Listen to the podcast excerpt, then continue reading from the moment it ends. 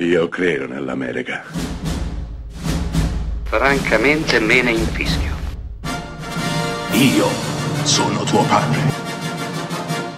Anna Nishimasa. Rimetta a posto la candela. Rosa bella. Si è messo agli atti.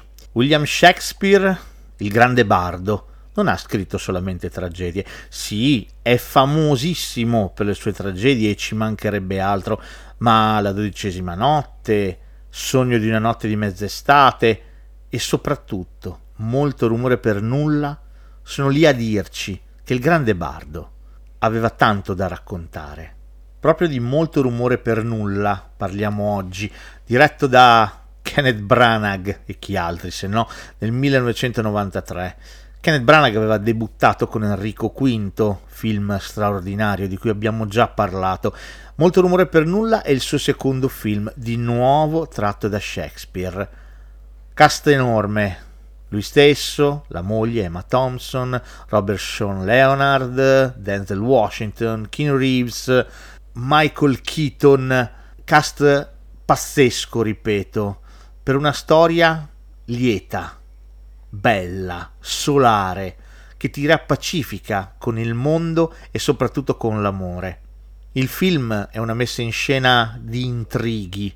A base di tutto quanto c'è un fratellastro, Keanu Reeves, che per ripicca e per vendetta mette in dubbio la castità di una ragazza che deve sposarsi con il preferito del principe in mezzo a questo inganno meschino che ovviamente verrà sventato con uh, il più prevedibile dei lieto fine, si innesta la liaison tutta battibecchi e duelli verbali in punta di fioretto tra Kenneth Branagh e Emma Thompson, innamorati l'uno dell'altra ma entrambi innamorati troppo di se stessi per poterlo ammettere.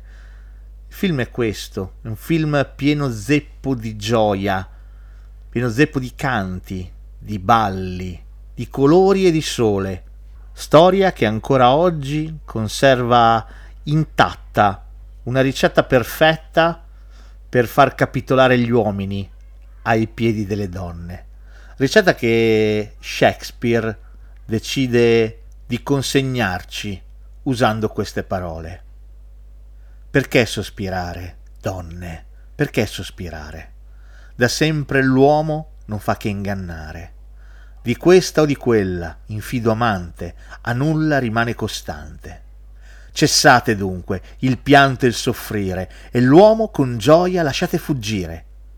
Siate felici, lamenti e sospiri, mutando sempre in allegri raggiri.